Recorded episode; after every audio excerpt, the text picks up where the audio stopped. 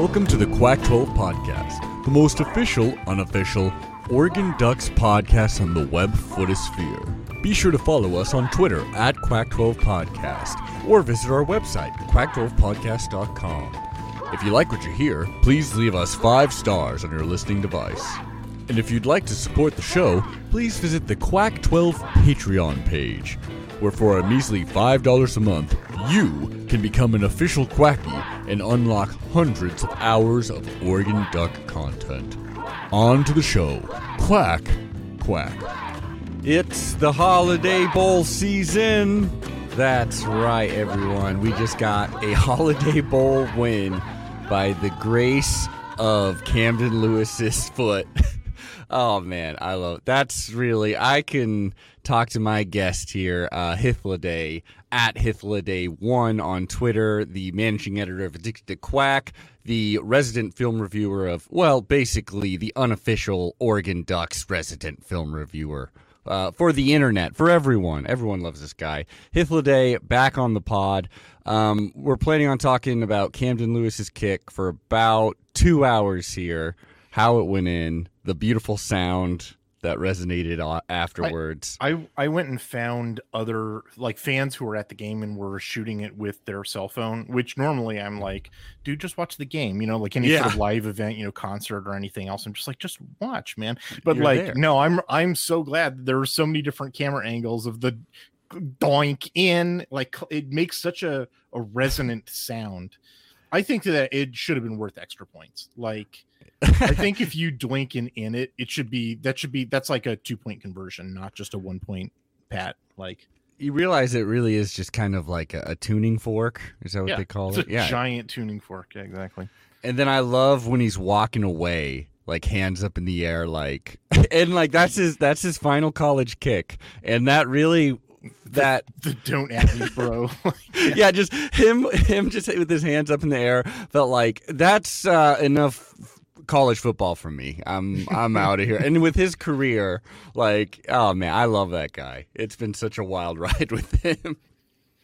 I mean, like if you average his entire career over the the course, you know, the span of Oregon, a doink in in is like, yeah, that's exactly in the middle of Camden mm-hmm. Lewis's career. And you hold in your breath for like a, yeah. a, point after a touchdown, just like this means everything, and like this is the yeah, it, it was wonderful. Um, and it highlighted like a special teams a night of special teams plays that weren't very fun to watch for the Ducks overall. Yeah, like low key Oregon special teams has really you know it, there's been a lot of people calling for Joe Lorig's head, you know the the um mm-hmm. the, the, special teams coach and also he coaches the Nickelbacks, which as far as I can tell is two guys, um uh Jamal and, and Bennett Williams, who I think had good seasons. Um but like the yeah. thing is Oregon special teams for like 11 games were pretty good. Um like they were in the sense of like they avoided disasters or anything uh, you know but for a couple of games there was like there was a run of like those were not very good decisions you know about kick returns. Um and then there's just like just like four catastrophes against Oregon State. And then in this game just like yeah, man, like the, they gave up that long kick return. Uh, they they let a punt roll down to the one yard line. Like like special teams sort of like low key gross at the end of the year. Um, and high key gross against well, yeah, the Beavers. true. Um, and like yeah, it really affected games. You know, like a lot of times it's sort of like its margins, its field position, which like you know, field position is important. Um, but like you know, if you have an explosive offense, if you start, you know, 10 yards back, well, you just make one more 10 yard play, you know. Mm. Um, mm-hmm. but uh, but yeah, like I don't I don't know. Special teams are the other thing about special teams is that like unlike the offense and the defense, which are sort of like integrated, even though there's different aspects of them. You know, there's run and there's pass and there's outside and inside and zone and man and so forth. Like they're sort of like part of an integrated whole. Um, and they even sort of talk to each other. Uh, special teams is so varied. You know, like what you're doing, kicking point after touchdowns versus when you're returning punts versus when your mm-hmm. onside kick strategy. Like they're all of those are so like wildly different that just like saying blanket like special teams good or special teams bad. Like I, I feel like is way too much of an oversimplification. And frankly, I have that problem with a lot of advanced stats. Um, uh you know they just have a single category for special teams and i'm like well, what do you do with the team that's like that nails every single field goal and is a threat to kick from 50 yards out but also they you know always wave off the kick return like uh yeah you know I- like I, I completely agree. What do you think about uh, the decision of Bucky Irving returning those balls? I was kind of Um, nervous. it, now that they've now that they've made the rule change um uh that that lets you wave it off for, for Yeah. 25 yards the the injury rate has gone way down on kickoffs to the point where i i don't really i don't wor- i, I don't returning on special teams is no more dangerous than any other play and since i was definitely in favor of bucky irving playing more in this game Mhm. uh yeah i don't you know really care about that the really dangerous ones uh the this study's pretty well documented that like the really dangerous kick returns are the ones where you're sort of forced to return from the one yard line and because it gives the opponent the ability to run all the way up to full speed and, and collide with you that Yeah. winds up being like a something like a, a 50 mile an hour collision um which like yeah those get really dangerous um but the, the allowing the blocks to develop the way that they do the, the injury rate tends to go way down you know in the modern with the modern rules so i don't really worry about that stuff That's fair enough. Um, I mean, I think every Duck fan wanted as much Bucky Irving as you could possibly get, Yeah. especially after the 66 yard touchdown. there's a big there's a big disparity in this game between um running back numbers which really doesn't show up in any other game um but like definitely in this game irving um had a way better yards per carry than whittington um al- although a lot of that is they're sort of being selected to run different plays um i, I don't there's there, some people came back out of the woodwork to be like uh, i hate noah whittington uh you know crowd but like i don't really think the data supports it and, and even if it does in one game it's one game like Yeah. um you know gi- give me like anybody's basing conclusions on one game is a is a dope um so let's talk about this one game adam yeah, specifically just this one game. Um, well, I think something that a lot of people immediately took away, and I, I hate to speculate anything about this, about like any like, oh, clearly he's feeling eighty percent, seventy percent, ninety percent, but it does, it did feel like Bo Nix maybe wasn't hundred percent. I I think that's probably true, but you know what's interesting is that uh, you know I formed that opinion um, while I was watching the game live, and then as I'm reviewing the game, I'm just like, you know, for a guy who's supposedly not at hundred percent, he's you know he was doing a lot of rollouts, um, Yeah. like where he looked good, like you know those bootlegs that look immaculate.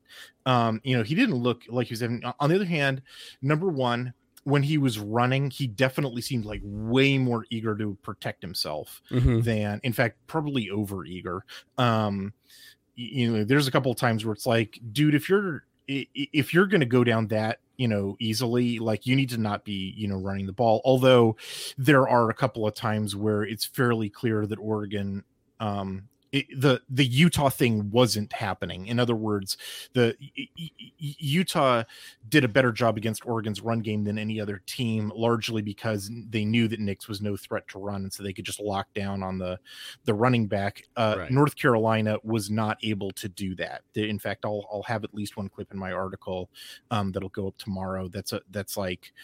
Look, this run is succeeding because they're honoring Bo Nix's threat to run, even though he's not much of a threat to run. He just needs to be something of a threat to run Mm-hmm.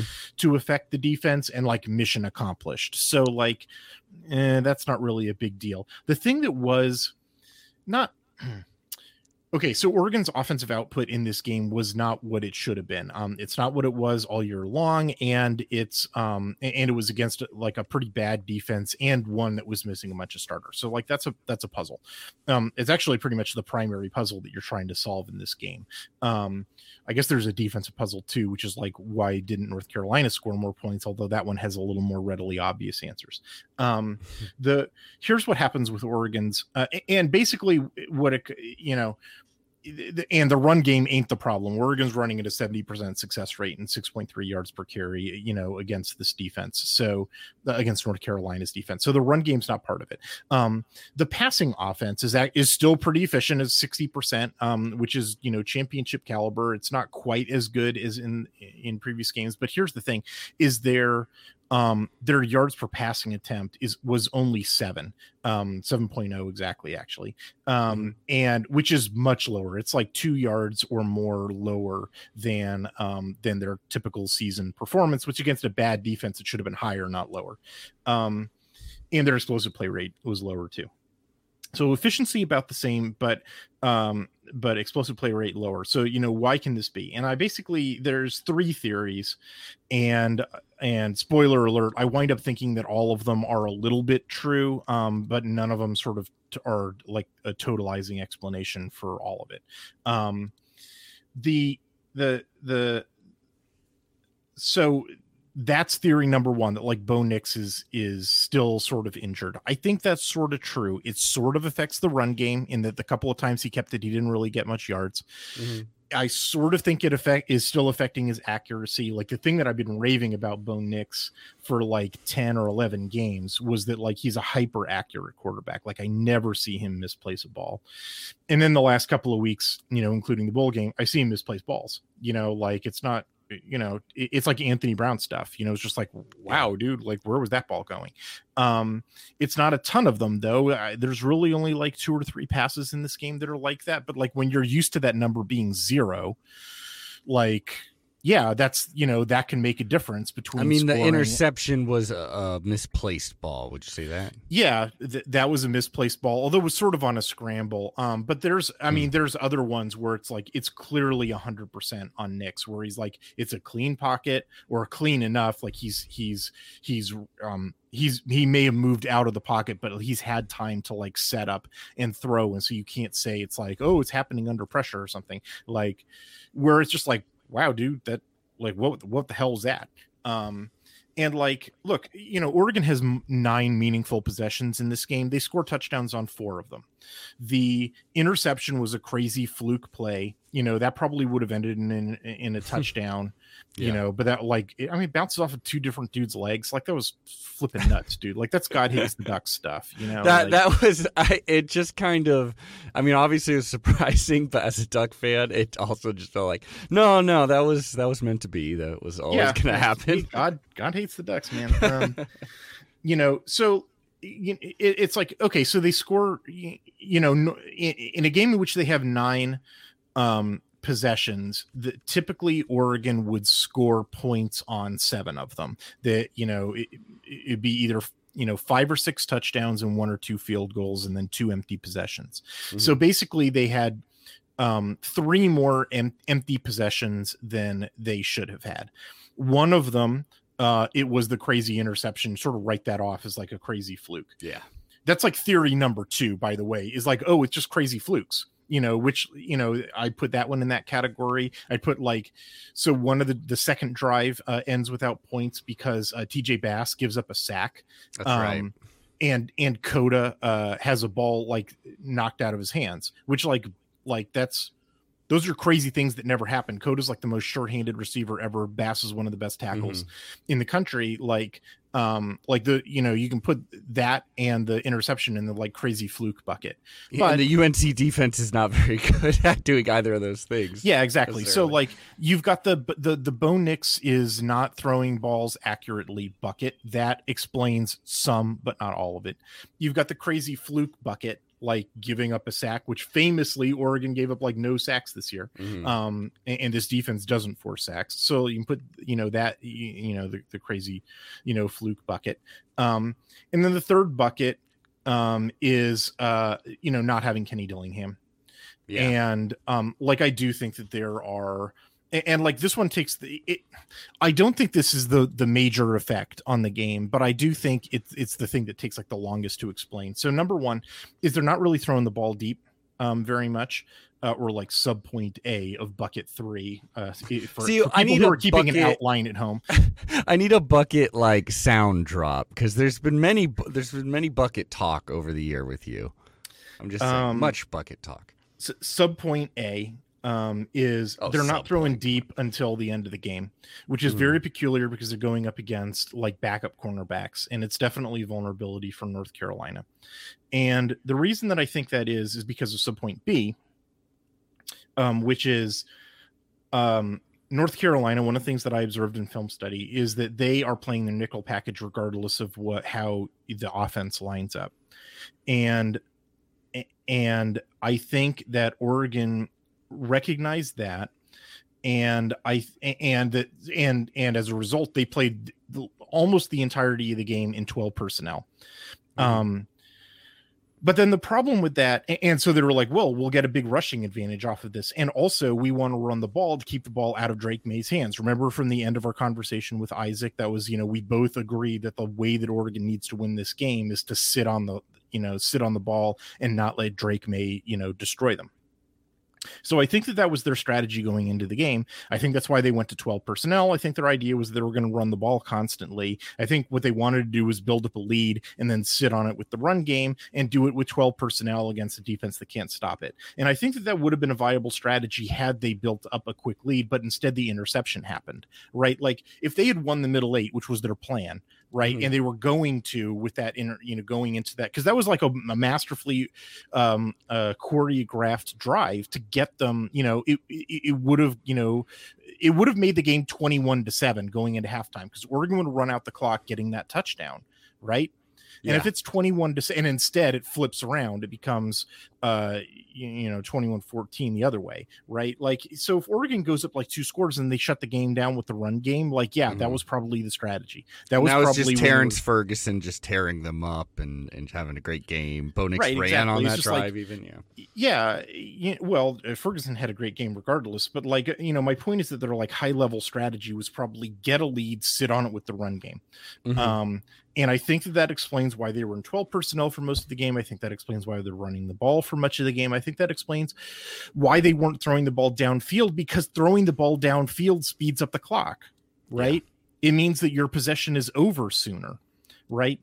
Um, and, and therefore the, you know the opponent gets the ball back sooner and putting in 12 personnel with Dont'e Thornton out means that you're only two wide receivers on the it means that you're the only three wide receivers they're really playing in this game were Troy Franklin Chris Hudson and Chase Cota and only Franklin of those three are burners mm-hmm. um and and, and, you know when you're in 12 personnel you've only got two of those three guys and so if they've got franklin on any other play than a you know than burning down the sideline which they did on a lot of plays it means you don't have a deep threat in when you're playing 12 mm. and and like because because their tight ends aren't really burners uh, Hudson isn't, you know, the the the running backs aren't, aren't aren't in that sense, and and also North Carolina really sold out to stop wheel routes. We're starting to get technical, but like, um, so I think the fact that, you know, Oregon's strategy basically conflicted with the reality of the game, which is that they needed to put more um, burners on the field and stretch the, the, the field vertically. And and fortunately, Oregon figured that out by the final two possessions of the game, in which that's exactly what they did. They yeah. went to 11 personnel and started throwing it deep and burning Carolina. You know, it's like what they should have been doing earlier in the game. And I think that maybe Kenny Dillingham maybe would have made that realization. Um, but the but the not full time offensive coordinator, whoever was calling the game, I, I think it was Adams and Mehringer, like mm-hmm. you know, it, it That's what Rob Moseley said, so I'm guessing that. Yeah, so basically they come back from halftime and it's it's a, a three and out. Um, it's that weird thing where they have to punt, but then they get a, a redemption. Um, you know, on the seventh possession, um, you know, because they had an illegal substitution. Um, yeah. and uh, and then another uh, drive in which you know they they turn it over on downs, um, in which basically they they they actually moved the ball pretty well, but then they had four kind of like gross plays, um, you know, including like the the one play that's going to be in my article where like I, I, just really don't like the play design and, and, the fact that they're running it out of 12 like there's no stretch to the field and you know the defense can actually defend it you know fairly well and then Oregon sort of wakes up and they go to 11 and they throw the ball because kind of because the clock is forcing to. Yeah. You know, exactly. I'm not sure that they really had a brainwave or anything or they realized what their problem was. Just sort of the clock put them in that position. But hey, you know, I thought and it was Bo really... Nix starts throwing accurate passes. That's the thing that really like means it's it's why I have a hard time just saying oh it's this one thing mm-hmm. because like his inaccurate passes come during weird moments. Um and he gets super accurate when you know when the when the when the game's on the line, you know. So like just saying oh there was something wrong with Bo Nix and that explains all of it like it it can't possibly explain all of it. Like it, it doesn't fit the data well enough. I thought it was uh, funny those two like crucial defensive pass interferences that uh, you know late in the game when yeah. he is starting to bomb it down. I right, was exactly. wondering of the course. UNC secondary. I was wondering is because they were not looking back. Is it like is it because all game they didn't have to look back, or is that just the UNC secondary? Well, that probably the latter. Um, yeah. I mean, they were they had to play two new cornerbacks. Like they they you Yeah. know they're really hurting. Um, and and you know Oregon probably would have earned some more defensive pass interference penalties earlier in the game had they been you know. And it's not like this was a flag happy crew. Like No. this referee crew really let them played. Um, like they they really kept their flags in the pockets for most of the game. And like those DPI flags were def. I mean, it was yeah, those were the right flags you know the, those were totally appropriate flags um and uh and yeah oregon earned them because you know the receivers burned them um and and uh and the, the db had to do that and, and like you know hindsight's 2020 but I, I i i really wish oregon's play callers had figured that one out earlier um It wouldn't have been as dramatic though, you know. but you but you know but but we've just been talking about buckets one and three you you also can't discount bucket two the, the fluke bucket like it's Yeah. that interception was so bizarre Mhm. and and it, it was going to be one another uh, yet another one of these like masterfully one of the reasons why i really do actually have not lost faith in lanning whatsoever is that i don't see anybody like masterfully engineering that sort of final possession of the first half drive you know in terms of clock management. Like nobody does that that well. Um Mm. so like con- you know co- to consistently do it every single time to to get the touchdown on the final possession you know where, and you can know you can watch them adjusting tempo during the drive too. It's like okay we need to do this stuff quick because we've Mhm. only got four minutes so we need to get like close enough. Okay now we can slow it down and like you could like they're it's not an accident. It's it's what they're the, the, you know it's not just running a good offense and of course a good offense scores. I can tell you they are very deliberately managing the clock and for them their greatest strength the managed clock final possession touchdown of the first half to create mm-hmm. a big lead so then you can shut it down in the third quarter like which they had done in you know so many different games like for that their greatest strength to blow up in their face with that insane bounce off two dudes legs interception. Yeah that's a like god hates the ducks kind of moment you know? Like that's a you got to be kidding me you know kind of thing and so and like everything else is on schedule right? Like the rest of the game is on schedule if they get that if they get that touchdown you know they go up you know 21 points and they they get the the ball to start the second half and they could just sort of lock it down but instead they get the ball you know eh, when they're behind and they can't just run the ball you know to run out the game you know like yeah man. What did go according to plan, though, is in the in the third quarter and the fourth quarter. Surprisingly, the defense really did step up. I mean that that was what kept us in this game, what made it a game. And uh, I wanted to know uh, your thoughts on Keith Brown, Jeffrey Bassa, both uh, you know obviously stepping in and uh, like both of them had played a good amount throughout the season. But what do you think of them in this particular game? They graded out pretty well considering that uh, especially keith brown this is his first time starting. Um you know i do have negative plays on my tally sheet for them. Um in fact the dude who has the most negative plays um on my tally sheet is keith brown but he has a bunch of good plays too. Um and a, a lot of times i sort of i sort of think that north carolina knew that uh oregon was going to be having to replace noah sewell and so some plays are sort of designed to attack him. Mm. The other thing that should be said is that uh, Oregon was um, pretty substantially playing number 35 Micah Roth, who's a walk on. Um, yeah. And like a couple of plays, he has a couple of good plays, he has a couple of bad plays too. Um, um, but I- think like a lot of people might have looked at his jersey number and thought they were seeing 33 because I saw a lot of criticism online for for Jeff Bassa in this game, and I'm like, ooh, I think you were actually watching Micah Roth. Um, anyway, uh, the, the linebacker play was uh was okay in this game the two uh areas that and look you know oregon's going to have to make some decisions going forward about linebacker be- you know Mm. because of all the dudes who've who've left you know justin Flowe and noah sewell and jackson leduc um and these two may be your starters for next year in uh in which case I, I hope they get better. Um, like I, I, they're not where they need to be yet at this point. Um, but you know, I, do I do like Brown's instincts for the ball. Yeah, I think they're pretty good, and I really like Boss's football IQ. I just wish you were bigger. Um, mm. I am interested to see um, what the freshmen uh, can do, uh, uh, Taggart and Jackson. Um, I was a little surprised that they weren't playing at all in this game. I would have liked to see them get some time. Um, the and Oregon's got some new, you know, uh, uh, you know, they've got a transfer from Iowa. They've got, uh, uh you know, we're we're just going to see how this linebacker unit develops. It's definitely the thing that I'm going to be like paying attention to the most um, in the offseason because it's sort of like the the big outstanding question for mm-hmm. Oregon is this linebacker unit. Um, Especially um, how it's such a interesting position where it's like, well, you had two five stars there who had some great plays, but also just in general, the the play from that group wasn't, you know, like was definitely uh, hurting us at some points. And you're replacing them, and now you got. I mean, it's better to have experience and, and talent than nothing else. I, but still, yeah just this is reading the tea leaves. It's it's total speculation on my part, but I suspect that there are going to be some transfers after bowl game. Well, there's definitely going to be some transfers out from Oregon after this bowl game.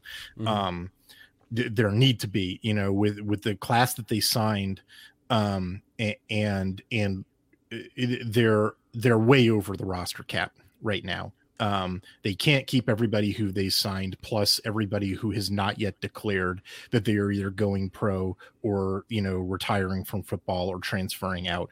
Um, so at least i don't know like seven eight maybe nine guys extra uh, you know are, are going to need to transfer out. That is true of many other teams who still have bowl games to play and the teams who still have bowl games to play are pretty good teams, right? You know, we're getting in the New, the New Year's games. Um, I suspect that Oregon probably has a silent commitment or two from some other linebacker in a team mm-hmm. that's still up for playing a bowl game right now. Um, again, I have zero confirmation of this, zero inside knowledge. This is I'm going to assume Georgia. That's just this me. is just me putting two and two together. It's that's not a bad guess. Dan Lanning mean, coached there and recruited those guys, right? Um, uh, we'll look up the Georgia backups. That's what I need to like. Line, well, it's also it's also you know Oregon also has to um, uh, replace Matt Powledge, who's um, going back mm. to Baylor to be their defensive coordinator. Um, right now, um, uh, Demetrice Martin coaches the cornerbacks only, um, and but he has experience coaching the entire secondary. Um, and Tosh Lupoi is the defensive coordinator, but he also has the linebackers. And so, one way they could solve this problem is to have Martin expand his book to uh, all, the entire secondary and hire a dedicated linebackers coach um, to take that off of Lupoi's plate. Um, and it may be that they do like a Carlos Locklyn or Demetrice Martin, you know, type of thing where they they get you plus, you know, a good transfer from your school. Mm-hmm. So I I have this theory, and again, I have zero inside knowledge. like this is, you know, uh, I'm just is me reading the tea leaves and putting two and two together. But I have this theory that Oregon is going to not hire a safeties coach, but rather hire a linebackers coach, and that that linebacker coach will come with a transfer linebacker, and Oregon fans will like what they see. Um, this is again, do not quote me for any inside knowledge on this. It's just I, it's a suspicion that I have. This is the podcast for speculation, though. So thank you for bringing that to that fact to our table. Hey, podcast listener. Hey, Come you. over here. Come over yeah. here. Get over here, yeah. Punk. Nice headphones you got in your ear. Ooh, yeah, I like those, Chevy. Be a shame if something were to happen to those headphones, eh? Ooh, ooh, it'd be bad. Stomped them on the ground, eh? Be real easy to avoid that smashing if you went over to the Quack12 Twitter account and gave us a little follow. Just a little follow, that's all we're asking. And hey, look at that. I hear you listening to your new podcast eps in your car, huh? Driving home, making the long journey feel a little shorter, eh? Is that yeah. what he's doing there, bud? yeah, turning your three hour drive into a nice little vacation, huh? Be a shame if your car ended up on the bottom of a lake. Splash. splash maybe with you in the trunk of it, huh? Glug glug guzzle guzzle. Maybe all that can be avoided with a little trip to the Quack 12 page on Apple Podcast. All you got to do is go to Apple Podcast, Quack 12, give us Internet. five stars. Yeah, the internet, you got it, bud. Five stars. Leave us a little comment, help other people find it. Maybe it'll help people find you when they find out that you're gone missing, if you catch my drift. You seen the posters on the telephone poles? Yeah, those are those are people that didn't give us fucking five stars. Some of them did, and we did it anyways. And then uh, you know, uh, oh hey, hey, look at look at this podcast listener on their long inner I, inner uh, continental flight, making things not so bad, not wanting to hear that baby by Wah, covering it up. Wah wah, so they say. Putting on them headphones, trying to get the sky waitress's attention. To get over here. Give me more of that Quack 12 podcast. Yeah, yeah. Why don't you? Yeah, you want some more of that Quack 12 podcast, don't you? You want to buy some more from us, don't you? Get it. Otherwise, you know, because if you don't buy this Quack 12 podcast insurance, you never know when your plane's going to go straight down into the water, into the old Atlantic, never to be seen again. Glug glug guzzle guzzle. In case you don't want to be th- part of the rock and roller club of the bottom of the fucking ocean, then I recommend you go to the Quack 12 Patreon. Come on, come on. Why don't you go to the Quack 12 Patreon, give us five smackaroos, and for that we can forget about the whole nasty business, have you on your way. We'll Forget about it. We'll forget about it, all right? Five measly dollars. That's all I got. Now listen up, punk. Because it looks like you're not seeing so good right now. My boss is talking to you, chump. Aren't you, chump? Yeah, that's what I thought. That's what. I thought. All right, let him, let him go, Mikey. Let him go. In the bottom of the ocean. Ayo! Quack, quack.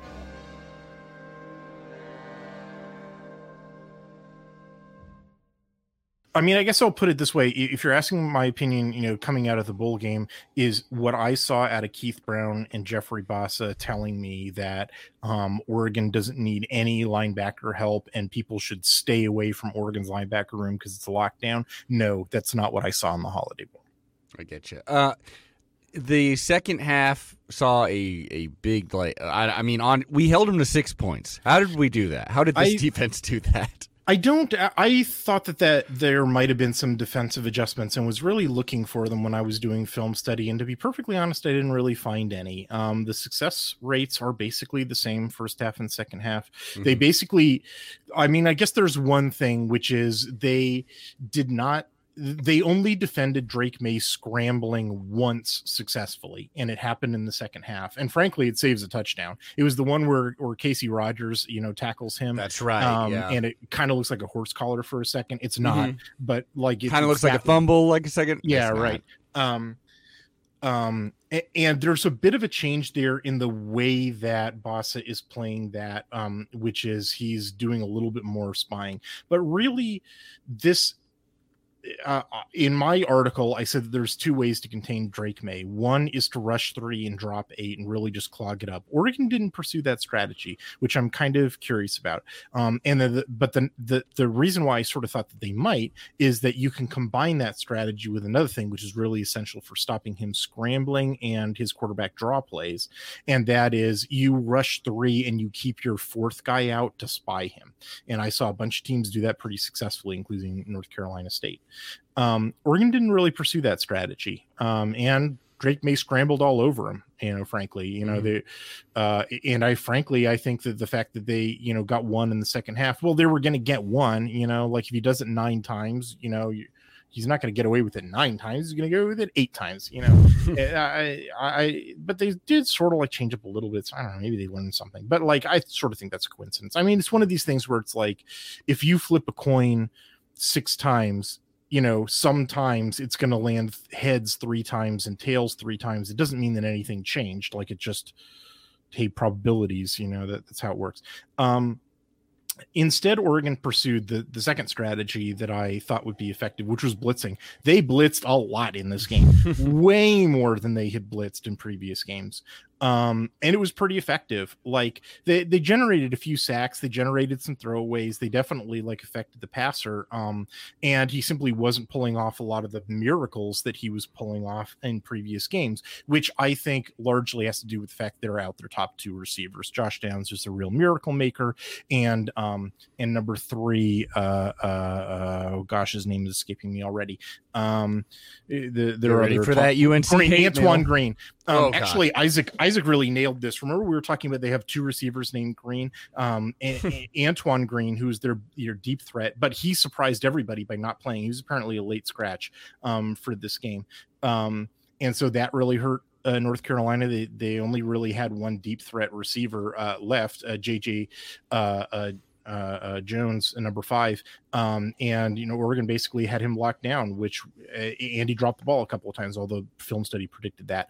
Um, and, and so like they were really sort of hurting the wide receiver core, you know, to be perfectly honest. Um, and, and Oregon did a better job in coverage, um, frankly, against a lot of those dudes um, than I think previous games would have indicated. Like people are really down on Oregon's DB group, and and I don't think they've been the best in the world, but they did a pretty good job in this game. And they bet, and more importantly, Oregon's defensive staff trusted them because they were blitzing a ton they were blitzing a ton. And when you blitz, it means that your DBs are on an island. And Oregon's DBs played on an island pretty well. And that was actually, you know, what happened in the game. And I don't, and really, if you break down the blitz rates and the success rates and the pass breakup rates, it doesn't change from the first half to the second half. They, it's just, you know, uh, UNC was running some 50 50 plays. They came up heads in the first half, they came up tails in the second half. That isn't, it, it, that just, that just happens. It doesn't mean that really Oregon did anything different. Um, it was just that's how the coin flips went. Um, and uh, uh, but it, I do think it was a concerted defensive strategy to blitz as much as they did because they were going up against a pretty poor defensive line. And even though they don't really have an edge rush, um, what they do have is like every one of Oregon's defensive front players are better than every one of UNC's um, offensive linemen and tight ends in blocking. And they just sort of smashed them um and they just frequently were just like we'll we'll throw bodies at the problem. And like and somebody will get through and, and like yeah that's exactly what happened. Like um it was just a it was a ton of, of pass pressure in this game um from blitzing and and what and and and part of that doesn't surprise me because I do think Oregon's interior defensive front is the best part of their defense. Um, but part of Mhm. it does, which is that like a lot of pretty young cornerbacks, you know, uh, Florence and Manning and Bridges um, had pretty good games, um, which you know, good for them. Um, and uh, uh, uh, uh, but you know, really, if you're looking for a takeaway from this game, that's sort of like going forward, like looking into 2023, which is I think is the appropriate way to look at bowl games. The thing that I'm most like really happy about is you know i said a second ago that oregon is probably going to lose um, a few more dudes uh, after you know when the when the dust settles from the bowl game they get back to eugene um because i think they're they're still in san diego right now uh, or i don't know where the hell they are um but you know there's still dust to be settled um and i think that oregon is definitely going to have some some extra attrition um and it'll happen before spring because you want to be able to get on your new campus before spring. Um, I think that Oregon's probably going to lose a few pieces off the defensive line, but mostly guys who aren't playing. But they played six guys in the interior defensive line um, this year and in this bowl game, um, all of whom you know I really think uh, uh, just just incredible. So uh, Dorlus, uh, Riley, um, Casey Rogers, uh, Taki Taimani, um, Keyon Ware Hudson, Keanu Williams, those six dudes. And like those six dudes are big and and they trust all of them, you know, and and we're not even counting Popo Aumavae, who's coming back, at least as far That's as I can tell. Uh, because he's yeah, he, he announced it. Yeah. Oh yeah, did I miss that? Okay, cool. Yeah. Um, and it's not counting the two freshmen that they got, Sir Mells and Ben Roberts, who I think will be good too. Those are big guys. Um, like you know, you may recall me discussing, you know, during the offseason when we were talking about like Oregon's new defensive coaching staff and like what the mint front is, is that they're they're they the philosophical realization is that that the in modern college football the pass can hurt you more than the run. And so therefore you need to be allocating more resources to the pass than to the run. But if you don't allocate enough, then you get like a Washington under Kwiatkowski thing where the opponent just runs all over you, Mhm. right? And like, and as I know we've discussed on this podcast about a million times, if if you can run all over your opponent or your opponent can run all over you, that's it. The game is over because that's all that's going to happen, right? Um, because if you can consistently and efficiently and and explosively run the ball, then that's that's it. The game is over. It allows you to control every other aspect of the game, and so you need to meet a certain threshold of not getting run over. But once you meet that threshold, then you need to allocate your resources away to stopping the pass because the pass will hurt you more. And and so like that's basically the the the challenge that Oregon with this particular defensive front and this philosophy faces is how do you adequately doesn't have to be perfect. It just has to be adequate defense of the run with as few resources as possible so that you can reallocate you know uh, the rest of it to stopping the pass and i think that oregon basic you know uh, did strike that balance or at least has been deliberately trying to strike that balance and the way that you do it is you have a big deep interior defensive line which they had. They had six guys that they could rotate through, all of whom were really big, all of whom were good run stoppers. I'm going to have clips in my article, uh, as I do every single week, of showing like, look, they don't have to put seven dudes in the box. That's the other thing is you watch like Utah, for example, which has a pretty Mhm. good rush defense. They're putting seven in the box against 11 personnel. Oregon's only putting six. Oregon's only putting six in the box and they're effectively stopping the run. And so when you look at like Oregon's rush defense numbers and you compare them to some other teams, like yeah, there are some other teams that have uh, you know that that that that on paper have a, a better rush defense, but they're doing it with more players in the box. Oregon having the rush defense that they have with only six guys in the box because they have a great interior defensive line that's big and deep is this secret weapon that nobody else in the Pac 12 has. Not even close. Not even close. now, is that the end all be all for the defensive line? No, they also need edge rushers, which they didn't have this year, and that definitely hurt them um, in a lot of different ways. But that foundational, like, and, and and how you stop the run, it's more multifaceted than just having, you know, some some big defensive interior defensive guys. But on the West Coast, that's the hardest piece to fill and it's the thing you know all six of those guys that i mentioned all of them i believe are coming back. Um and they're going to be adding to them they're going to be adding Aumavae and they're going to be adding right. adding um uh, wells and roberts and then whoever else uh, you know they get who's ready to play either as a transfer or as a freshman so like this is a, a big deep room that is oregon's secret weapon and it was great to watch them in this bowl game because you know what they did they completely shut down UNC's run game, which like is not that hard. It's not a very good run game, but like it was so heartening to see like yeah, that that that is the thing that Dan Lanning was trying to, you know, accomplish you know, to philosophically to set him up is like have a have a group of defensive linemen that you trust that's deep um, to stop the run adequately enough so that you can reallocate the rest of your, you know, it's why you prefer smaller inside linebackers. It's why Jeff Bassa is getting so much play. Um, because like he's made the calculation that it doesn't matter if that guy gets run over on get if that guy gets run over on the occasional run play, I'll trade that off for his ability in pass coverage and blitzing because that's what I really want and that's his philosophy. And I'm not saying I necessarily agree with it. I, I'm not sure what I think, you know, frankly, in my own personal opinion, but I can tell you that is Dan Lanning's opinion. It's what he wants out of the defensive front um, for this to look like. Um, because the pass hurts you more than the run. And so, you know, for all the negative plays on my tally sheet for Keith Brown and Jeffrey Bassa, you started out asking me about, like, guess what? They're all in the run plays. And guess what? I think that Dan Lanning probably doesn't care because like the the nature of his you know philosophy is like i don't care if you occasionally get beat against the run the run's not going to kill you and not in modern college football what i care about is you being um good in pass coverage. And when i ask you to blitz or to run sims that you do that effectively and for your football iq to be high. And and boston brown check all those boxes. Sorry there was a very long way of answering that question but that's what i think about boston brown.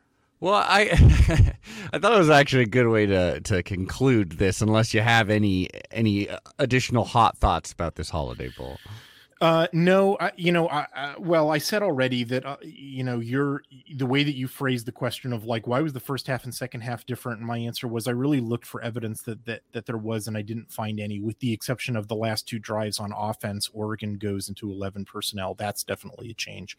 Um, mm-hmm. but otherwise, like, no, everything was basically on schedule and as they sort of probably intended it to be, and then that interception man it just like changed it changed the way that they had to strategically plan the game and i think being out kenny dillingham and and then also bo nix not being super accurate um you know uh uh, uh meant that they were not as nimble when they were required to do that as they might have been and that's you know finally the answer to the question and so even though it sort of looks like oh there must have been changes in the second half i really don't think that was the case. I think it was they were on schedule and they got knocked off schedule and then they had limited options to get back on schedule. But bo nix you know through some miracles so cool. He's coming back. You know, uh, I it's why really... my only tweet has been Bo Nix in the giant um you know the the the cloaks that they put on over their uh, you know o- over their pads which just make them look like you know monsters or emperors from anime uh yeah. is you know dread it run from it you know bone Nix you know like he's coming for you right? Like that's why if you you know what what did Mack Brown say before this game? If you've got a quarterback you've got a shot Man, uh, the Pac-12 is gonna have a lot of shots next year. It's gonna be at least we'll have a lot of like like high points talking to in our roster reviews next season about like, hey, but you got a hell of a quarterback here uh, that can do a lot of fun stuff. I kept trying to convince myself that I was done caring about bowl games, that it's like, oh, we already won because we got the practice and that's all that matters. I, I need to just not care about what happens here.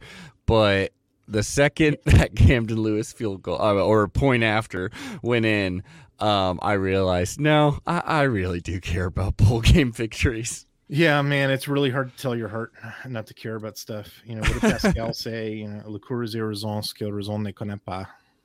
Exactly. I was about to say the same thing.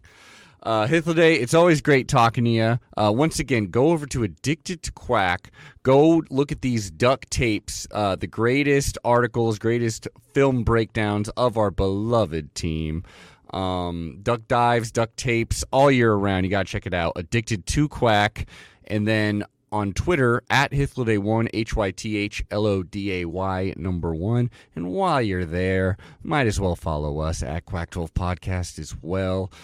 Hythloday, uh, I imagine you're so you got your article breaking down this game, but I imagine you're also going to be breaking down the, the season as a whole in a way, or you got anything? Well, like I that? did my statistical review of the team uh, after the conclusion of the regular season. I I mm-hmm. am divided. Yeah, the the bowl game data is sometimes can be distracting. I don't I don't know. This wound up being a pretty similar performance to the rest of the season, so I don't know. Maybe I'll throw it in, um, but it's not going to change anything. So uh, yeah. you know, now my next project is going to be um, I'm going to start looking at Will Stein State at UTSA. Nice, um, and try to figure out what Oregon's new offense is going to look like. Yeah, I mean, it was kind of nice that he wasn't there for this game. You know, um, yeah, that that would have been weird. I, I think it probably, you know, preliminarily is going to be a little bit different from what Dillingham was running. Um, and so I don't know. It probably wouldn't have been fair to ask him to to step in. You know, the terminology is probably going to change and so forth. I, I, will say, I'm not sure if I mentioned this on this podcast, but like I did, I consider myself a little prescient because um, it's uh, like way back in I think week two or uh, uh um uh, uh, what happened at ASU? Herm Edwards got fired after they lost to Eastern Michigan, which happened very early in the season. And the instant he got fired, um, and Oregon's offense was looking pretty good under Kenny Dillingham, those rumors started up. And so I was like, well, I better construct a hot board. Um, and and so I did. And you know, the second thing that I realized was that like Dan Lanning isn't going to want like a crusty old timer um, for a variety of reasons. One, you know, one of you know, as I mentioned earlier in the podcast, like I really like how analytically driven they are, and I like how young the staff is. You know, like he he doesn't seem to, you know, he he I, the rate at which he goes for it on fourth down and the way that he manages the clock really Mhm. makes me think that, that he's you know much more analytically driven um and and just sort of like new school uh for lack of a better Yeah. term in, in terms of like how football games are actually won and lost and not just sort of like you know ancient you know totemic uh uh you know beliefs that were laid down by y- y- you know by Knute Rockne even though I wind up repeating some of them about like running the ball for example.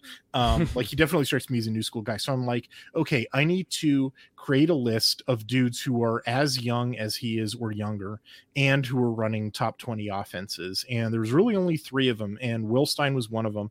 Um and so I you know I, I started grabbing all the UTSA film and, and some of the other guys too um and uh and I really only needed to get one game you know their opener against Houston via a back channel um but otherwise I've been Mhm. recording UTSA games all season long for Nice. exactly this eventuality um and so they're all in my library dude like I've got you know literally all, every game that they played including the bowl game that they just played um uh, a little while ago um uh, although I don't think he was coaching in that game. I just got it for completeness' sake. Anyway, yeah, it should be a good project. I'm looking forward to it, but it's going to take me a little bit.